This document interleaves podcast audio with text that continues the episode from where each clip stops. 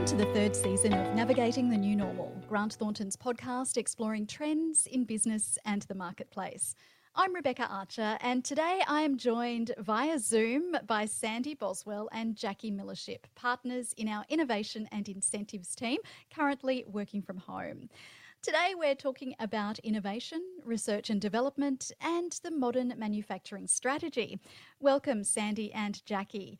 I guess, firstly, innovation has been a key topic of conversation in Australia since the start of the pandemic as we've become more reliant on domestic capabilities.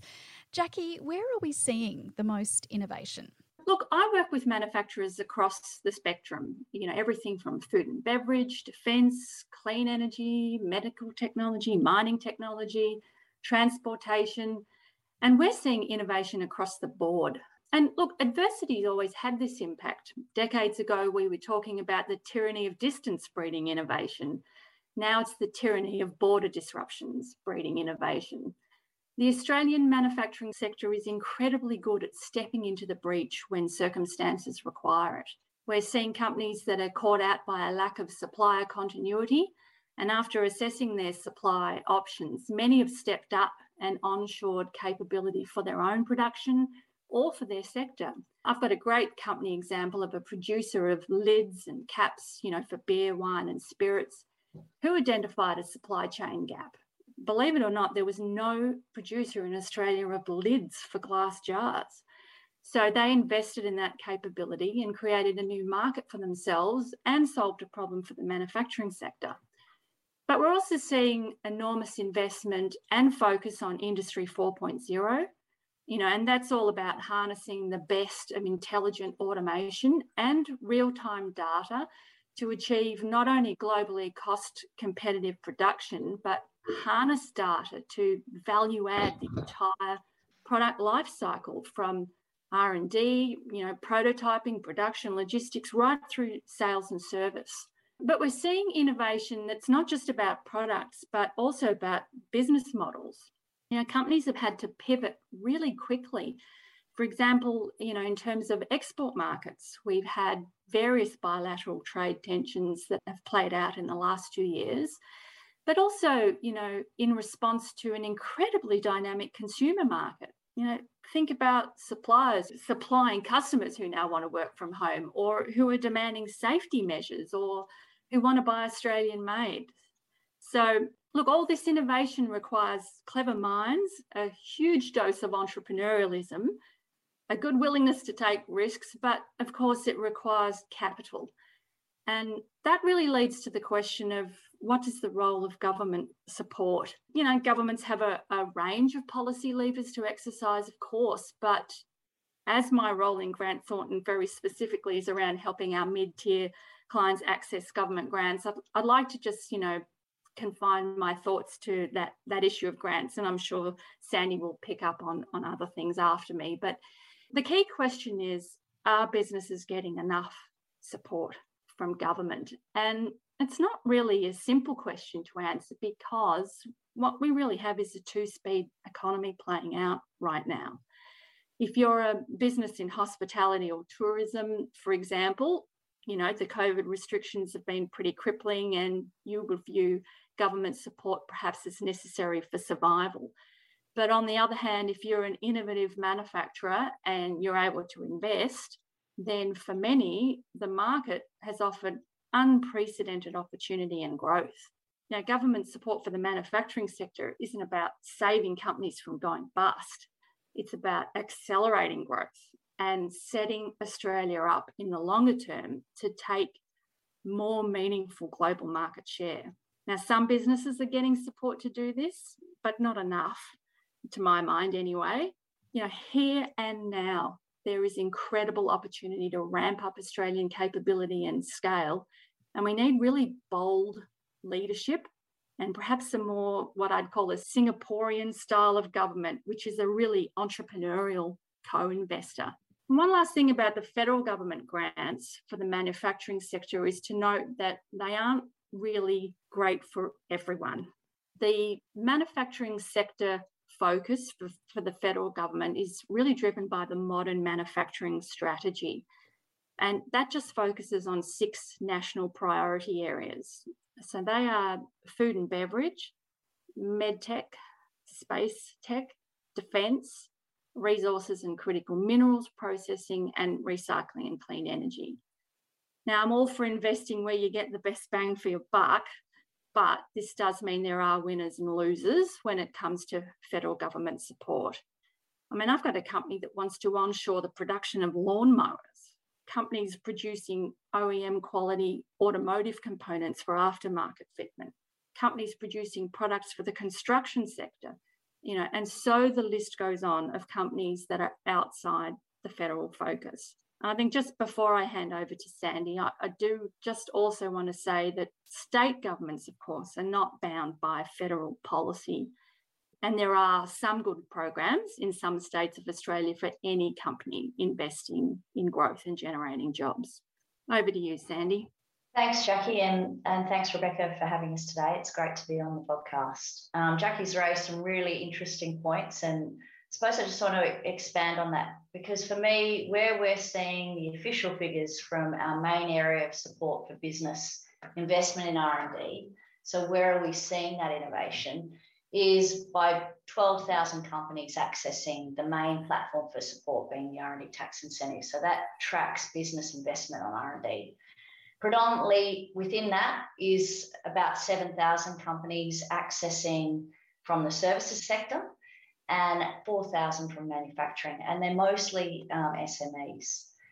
Are businesses getting the support they need? Well, I think um, it would be great to see more. I'd love to see what the UK has been doing over the past few years in their economy. Since 2017, they've lifted their support for innovation nearly every year by up to 1%. So at 2017, they provided an incentive of 11%, and now it tracks at 13%. Um, interestingly, the CSIRO recently did a study that found that for every dollar that's invested in R&D in Australia, it generates $3.50 in returns to the economy. So doesn't it make sense to put more dollars into these key support programs? I'm a big fan of broad indirect programs with complementary direct funding, and I know Jackie's very passionate about that because I think this allows innovation to support and land where it's needed, but it also gives us that targeted support as well. There are some industries that are being overlooked, I think, where we could pump some more money and more support. So agriculture and ag tech is one that springs to mind. I do a lot of work in that sector, and I think that could have a greater focus from the government. There's very few companies that are accessing those formal support programs. There's only about 500 corporates that access the R&D tax incentive from the latest figures for which an industry that's pushing innovation in uh, frontiers in Australia, from things like food alternatives, ag tech itself, sustainability, not to mention carbon neutrality, it seems undercooked to me that the level of support that they get isn't enough. I mean, that's just one example, and there are many more. And I think through the MMS, the government's trying to address this, aren't they, Jackie? Look, perhaps I could just should start off by giving a little bit of context for the MMS or the modern manufacturing strategy uh, before I launch into that. So, look, over um, a year ago, in the lead up to the last budget, the federal government announced this $1.5 billion modern manufacturing strategy. And if you recall at the time, it was in the context of an unprecedented budget to help the nation recover from the COVID 19 recession, rebuild an economy for the future. It was all about moving us from job keeper and job seeker and into the job maker economic plan. And of course, the point was made manufacturing sector and the MMS was a key part of the job maker plan, um, with a strong acknowledgement that manufacturing is critical to the Australian economy. Now, of the $1.5 billion modern manufacturing strategy, 1.3 billion was allocated to a single program, the Modern Manufacturing Initiative. I'm sorry, they all sound the same, but I'm just going to call it MMI here, from here on in. And of course, that's only focused on those six national priority areas I mentioned earlier. So, look, when we had that $1.5 billion announcement, of course, we were really excited about the MMI because we haven't had such a strong budget allocation for the manufacturing sector for a long time indeed. But what has played out is that this 1.3 billion will entirely be allocated to a really small number of projects in a very rarefied atmosphere it's okay. I just take the time to break that down a little bit. So, $1.3 billion modern manufacturing strategy 800 million of that was allocated to a single round of collaboration projects. Now, that provided up to $200 million for very large scale collaborations. Results of the applications are not yet known, but at the end of the day, we'll, we'll only have something like a dozen projects spread around the country that feature this business to business or and or business to research collaborations at their core. So you got to think these really large scale manufacturing collaboration hubs. So 800 million down on collaborations, a handful of collaborations, and that just left 500 million dollars for some streams of projects that were for rather than for these large scale manufacturing collaborations for individual companies to access. Now, the projects had to fall into an integration or translation theme. Integration meaning integrating into value chains, translation means translating good ideas into commercial outcomes. Now, that, that 500 million has been fully allocated already in just two rounds of funding, with one to $20 million available per grantee. Now, round one funded only 34 companies. Round two will be of the same order. So you can see what I'm saying. 1.3 billion oh, sounds like a huge sum, but you know, simply put, it just isn't nearly enough to have a meaningful impact um, on the manufacturing sector at large. Now, I think the program is a great initiative. I don't want to sound a, a downer, but we need much more ambitious allocation of funding for this sector in the next budget if the government really does think the manufacturing sector is important for Australia and it has the vision to realise the importance of accelerating new onshore capability here now while this opportunity is presenting and, and setting us up, as I said before, to take a bigger slice of the of the world market. Well, it's a comprehensive explanation that you've given, and it's greatly appreciated. You've obviously alluded to the fact that perhaps the investment wasn't enough, but are we expecting anything further in terms of investment for manufacturing in this year's federal budget? Look, I'm not aware of any leaks to that end. I would dearly like to say we're, expecting it. We certainly want to see a further allocation, but we'd like to see the government not just put more money into that fund, but actually learn from what the MMI implementation has got us so far. And I think there are some really important lessons that we can take from how it's been implemented.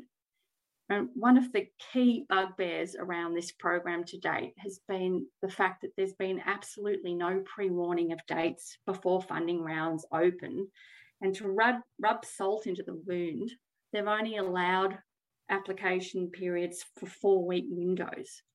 Um, now, that is just simply not enough time to plan your project, get the quotes, do your business modeling, and all the other project planning that you need to do so that you're in a position to even write up the grant application and prepare the mandatory documentation package of attachments.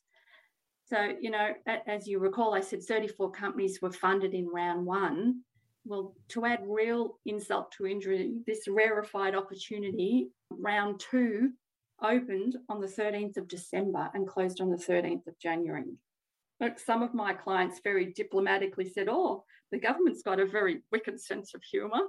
That's not probably how I would have put it. I, I mean, I was frankly quite dismayed at the lack of respect for industry that that displayed. I mean, two years of COVID disruption, just about everybody I know is physically and mentally tapped. They're just exhausted. And to expect a four week turnaround over a much needed Christmas break, let's ask their companies and staff to work over Christmas. I mean, it's just eh, not viable we have to do better than that. So, look, the first thing I would ask, sorry, that is a bit of a rant, but the first thing I would ask of a hypothetical new program is publish a schedule of rounds at the outset. Secondly, going to what I said earlier, we just need many more companies to benefit per round.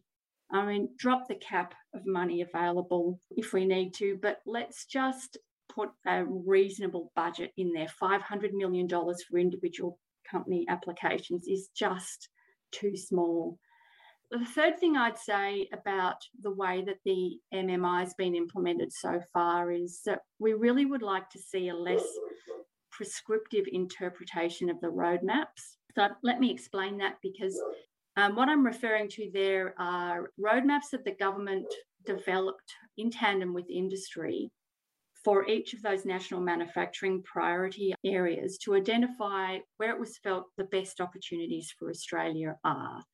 So look, all well and good, but but nonetheless, we are talking about very concise documents that simply cannot list every opportunity that is good for Australia. And after reviewing the successful round one recipients, it really does seem that if your specific product wasn't listed in a roadmap, you really didn't have a strong case. So, yes, alignment with roadmaps, that's important, but let's not fall into blinkered decision making. I think they're my key takeaways from, from what we've seen so far. So, in addition to the MMS, we did see a $107.2 million investment into supply chain resilience. Do you feel that that was sufficient considering the current operating environment? Should this be increased as we ease into COVID normal? Now, I think you'll you'll know how I'm going to answer that when I talked about 500 million through the MMS. I mean, look, 100 million dollars is just a tiny drop in the ocean for supply chain resilience. It's, it's honestly laughable. With once again, not not wanting to say that the program itself wasn't well conceived, but the funding just yeah, is too small a drop. We've had two rounds of funding so far, and it looks like that's totally exhausted that allocation already. Round one has already been allocated, and round two, yes, you guessed it, was open over Christmas. but anyway, it was tightly focused on biopharma and agri chemicals in round one, um, semiconductors and water treatment chemicals in round two. So you can see what I'm saying. The program was really tightly directed and didn't address broader supply chain resilience. And look, while I appreciate your focus on the critical sovereign capability in the first instance, we really do need that program opened up to wider applications with a far more realistic budget. So, Sandy, what are the future opportunities for business? Thanks, Rebecca. I think, well, we know from studies looking to 2030 that the ageing population in Australia is going to cause a 6% shortfall in um, the working population that's available in the coming years. So that's going to make it difficult to get GDP growth. And innovation is the key to filling this productivity gap.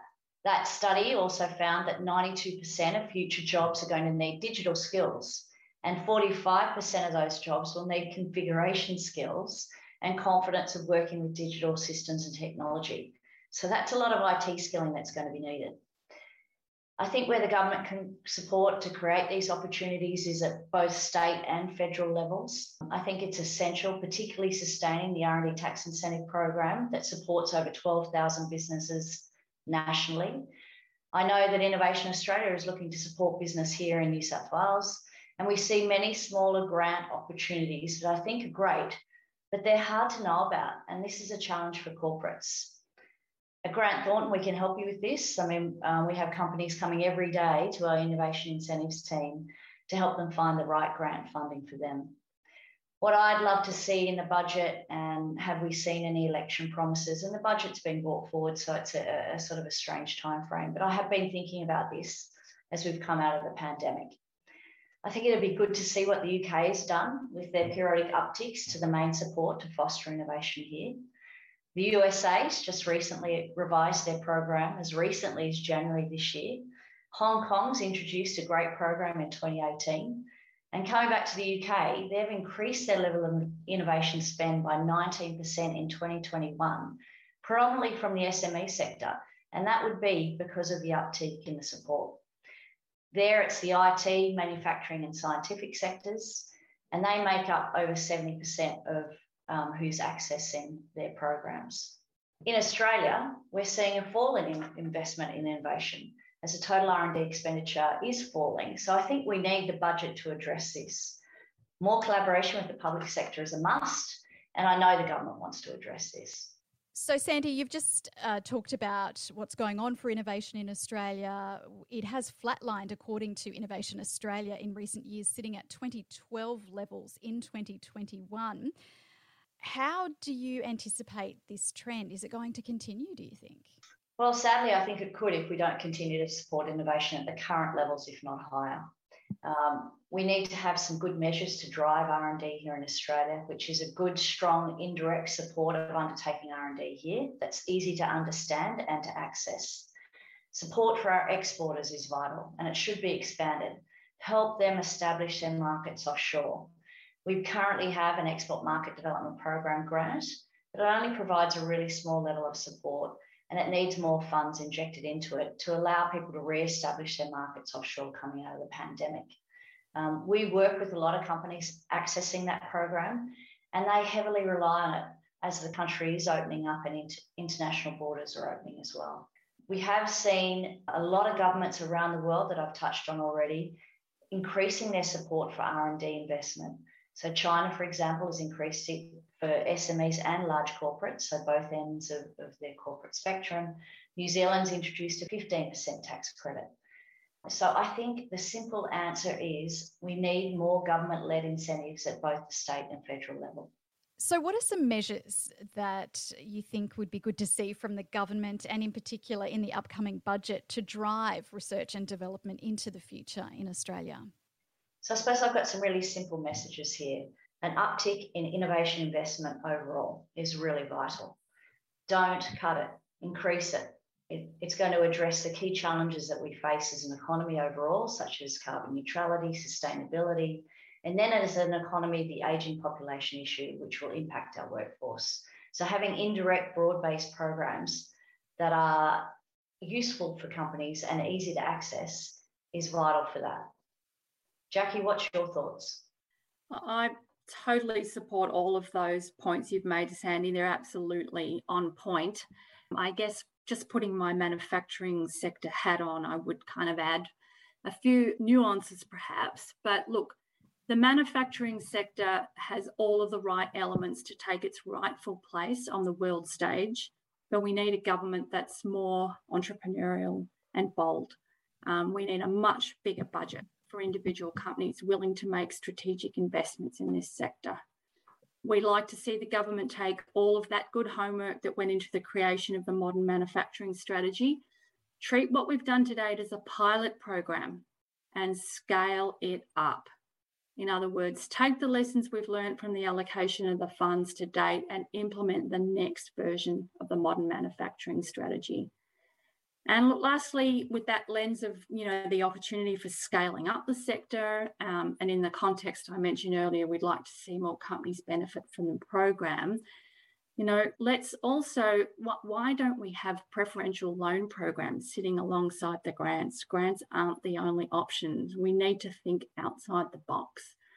Industry's not asking for handouts. They need an entrepreneurial partner in government that can help them respond to the global opportunity before us in a timely manner. If we can have any influence on thinking in this area, you know, that is absolutely what we'd like to see.